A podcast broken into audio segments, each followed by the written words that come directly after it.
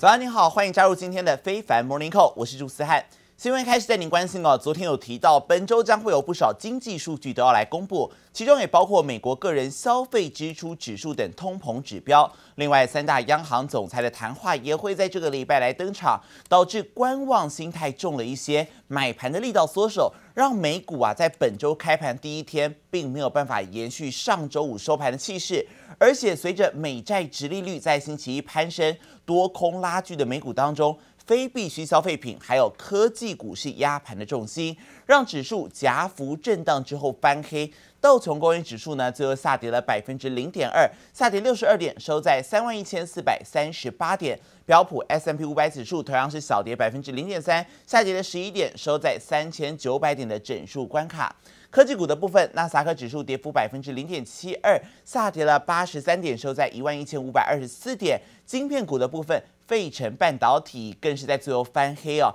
仅小跌百分之零点一八，下跌五点，收在两千七百一十三点。That investors are really trying to figure out how best to manage their money in a world where they're facing rising rates, recession, or bull market kind of run. Uh, it's a very difficult time to to be an investor, that's the only kind of investing strategy that's going to keep you out of trouble in the long. I'm not going to bet against the U.S. economy. I think we, I think you know the chances of a recession.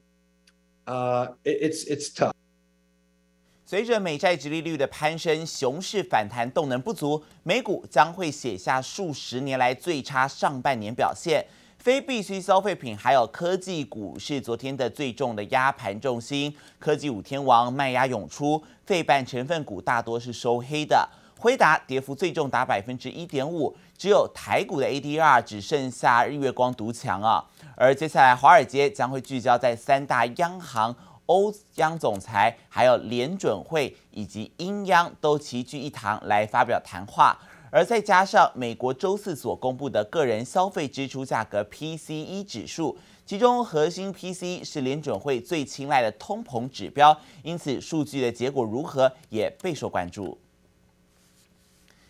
电商巨擘亚马逊今年年度的会员日 Prime Day 预计是在七月十二号、十三号来举行，延续近年来多举办一天，希望可以极大化销售这样的趋势。但是亚马逊对此活动的热度似乎不再如以往了。今年的 Prime Day 不但没有巨星演唱会，也没有独家商品，多数商品的折扣跟平日没有两样。估计今年美国的营业额只比去年成长百分之十七，盛况恐怕将会不如往年。而根据《华尔街日报》的报道，今年亚马逊的 Prime Day 渴望在美国创造七十七点六亿美元的线上营收，跟去年同期相比，成长了百分之十七。相比全盛时期啊，曾经缔造过营收年增百分之六十五这个数字比起来，逊色不少。这也显示近年会员在网购订单金额是在持续下滑的。而且不止 Prime Day 热潮不在，过去呢，在 Prime Day 期间推出促销活动，希望可以瓜分买气的，像是 Walmart。Target 这些对手业绩也都有受到影响。根据统计，二零一八还有一九年，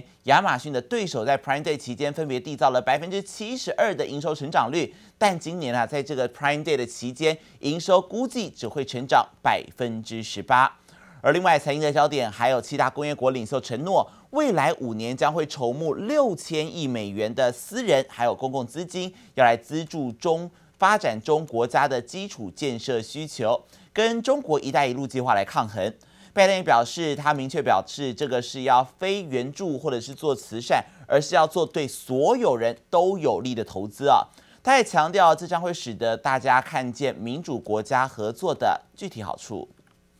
横跨世界上最险恶河流之一，有“孟加拉梦想之桥”之称的帕德玛大桥，历时八年建造，终于正式通车。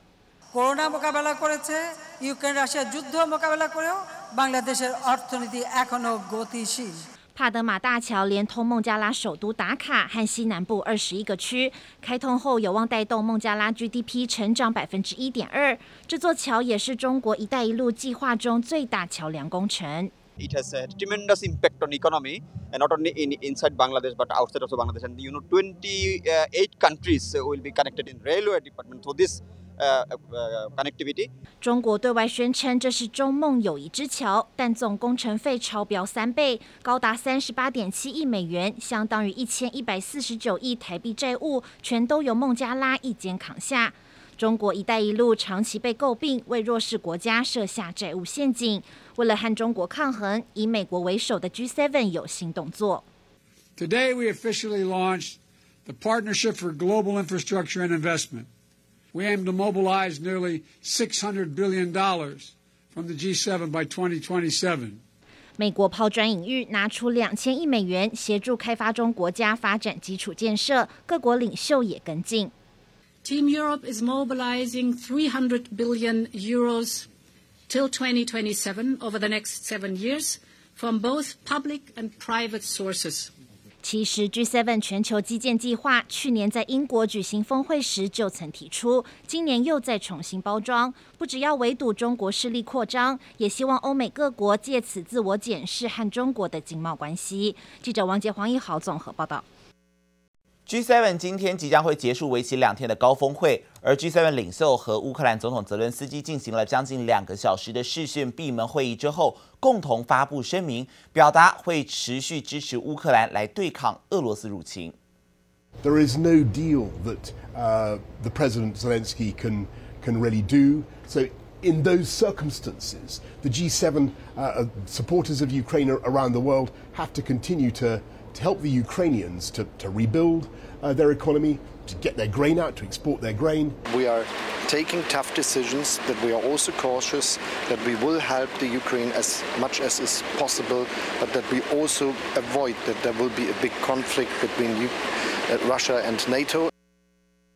泽伦斯基透过视讯要求 G7 领袖限制俄罗斯石油价格，也重申武器的需求仍然庞大，希望战争在年底冬天来临之前结束。而 G7 领袖则是喊话莫斯科当局必须要允许谷物运出乌克兰，同时让被迫送进俄国的乌克兰人回家。而至于俄国宣称几个月内会把能搭载核弹头的飞弹送到盟友白俄罗斯的境内，G7 也表达严正关切。接下来年底还有 G20 要来登场，让更多多国家的领袖齐聚。而尽管今年 G20 主席国印尼是拒绝按照西方的要求杯葛俄罗斯总统普亭，但是德国总理肖兹还有欧盟执委会主席范德莱恩都说啊，不排斥趁着这个机会跟普亭同台，希望可以当面谈判。美国白宫最新发布了公告，表示总统拜登最新将会特定的俄罗斯进口产品的关税税率提高到百分之三十五。不过目前还没有公布相关的产品名单。根据白宫官网公告，因为俄罗斯的贸易最惠国待遇已经被取消了，拜登决定将部分俄罗斯进口产品的关税税率提高到百分之三十五，而同时适用于俄罗斯的某些进口产品。这些产品的进口目前是没有被禁止的，而原本已经被美国禁止进口到俄罗斯的物物产的，则包括像是石油、还有能源、海鲜、酒精以及非工业钻石等等。而另外，除了贸易手段，白宫的国安顾问苏利文他也证实，美国将会向乌克兰提供防空系统，最快可能在这个礼拜就会做出宣布。由于气候异常，再加上乌俄战争引发了后续效应，全球的燃料短缺情况日益恶化，带动亚洲煤炭基准价格创新高。目前，亚洲还有欧洲电厂都在抢煤，希望可以取代日益减少的天然气供应。而其中，德国、奥地利还有法国等越来越多欧洲国家，为了因应俄罗斯减供天然气，都打算要恢复闲置的燃煤发电厂。而日本和南韩则是赶着在炎夏来临之前储备燃料。而另外，今年夏天，中国的北部地区气温高于正常的水准，导致电力的需求也创下新高，增加了煤炭的消费需求量。根据贸易商的数据显示，七月交割出货到欧洲的煤炭价，在两上个礼拜五已经达到了每公吨四百二十一美元，创下这个地区的新高。而出货到亚洲的煤炭价格也在四百美元以上，可能会导致推升电费，并且导致通膨的加剧哦。也关心到，为了抵消电池材料成本飙升所带来的影响，近期电动车制造商掀起了一波涨价潮。光是美国电动车五月平均价格就比前一年上涨了百分之二十二，包括 Tesla、福特、通用、Rivian 等等，都已经调整了特定的电动车车款售价。Ford Mach E, forty-seven and a half thousand pounds, up to sixty-eight thousand pounds, which is a GT. But 受到原物料上涨影响，包括特斯拉、福特、通用、Rivian 都陆续调涨电动车售价。根据 JD Power 数据显示，整体而言，美国电动车五月平均价格已经比去年涨百分之二十二。But in large part due to the demand for EVs, the price has been growing all through 2021, hitting over $25,000 per ton by the end of last year. and now reaching over $40,000 per ton.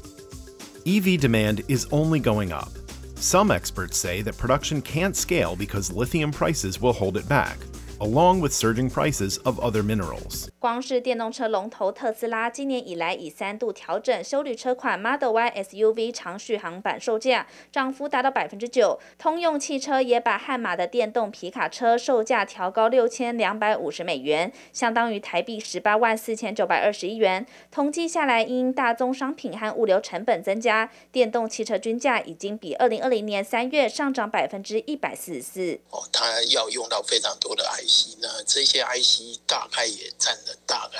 接近呃百分之二十左右的成本哦，百分之十五到百分之二十左右的成本，通常基本上应该大概在五个 percent 到十个 percent。原物料上扬带动电动车的涨幅，到了台湾加上汽车进口关税，恐怕还要在晶片缺导致交车延后之后，再牵动电动车的涨价潮。记者综合报道。中国政府一声令下，各省份都相继推出购车补贴。其中，北京市对于购买新能源自小客车的人，提供最高人民币一万元，折合台币四点四万元的补贴，希望可以刺激消费。有专家就预估了，今年电动车的销售量可以达到一千万辆，也有望带动台厂电动车概念股受惠，像是人保、光宝科以及友达等等。广东省直接表示，鼓励各地发放消费券，用于零售、餐饮、体育等领域消费，活跃市场。中国为了振兴经济，各地纷纷推出优惠政策，其中抢救车市更是迫在眉睫。除了先前减征购置税外，各地政府也相继推出购车补贴。最新北京市也跟进冲刺，对购买新能源的自小客车者提供人民币八千元到一万元的补贴，约新台币四点四万元，要用最大的力度来促进汽车消费。多家的汽车厂商也是开启了自家独特的响应的一个方式，包括有北京、上海。海、深圳、南京、沈阳等多个在内的地区呢，也是相继出台了地方性的补贴政策。不仅中国多地推出相应的汽车消费刺激方案，世界各国也针对电动车能源提供补助。随着疫情的解封，经济活动恢复正常，对于台湾的供应链也将带来明显的益助。未来发展趋势上面来讲的话，呃，渴望就是说有一些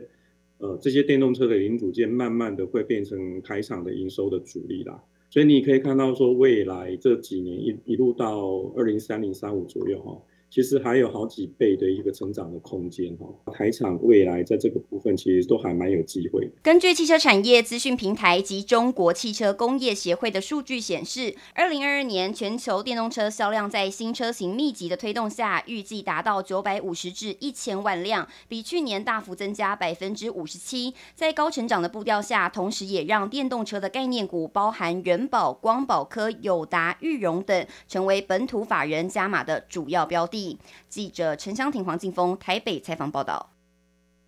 最新消息，白宫国家安全顾问苏利文在稍早表示，美国总统拜登跟中国国家主席习近平会在未来几个礼拜之内来进行对话。I plan on having a conversation with President Xi. We haven't set a time yet. With the U.S. inflation currently at a 40-year high, U.S. President Joe Biden is scrambling to find ways to relieve price pressure, which is why he's considering lifting some tariffs imposed on Beijing. The call between the U.S. President Joe Biden and the Chinese President Xi Jinping is expected to take place within a few weeks, as the Trump tariffs are set to expire in July unless they are renewed. 外媒分析，习近平跟拜登的通话会赶在美国对中国加征的关税在七月到期之前来登场，也因此通话的重点将会包含美中贸易细节。另外，乌俄战争也将会是美国施压的重点。拜登跟习近平上一次通话是在今年的三月，当时北京对于乌俄战争的矛盾态度导致紧张局势加剧，也因此拜登在电话中要求中国要站出来一起谴责俄罗斯的侵略行动。而另外，拜登在这个星期也很有可能会跟土耳其的总统埃尔段会面，来讨论土耳其对于芬兰及瑞典申请加入北约的疑虑，想办法让其他国家都同意对俄罗斯的入侵行动来造成压力。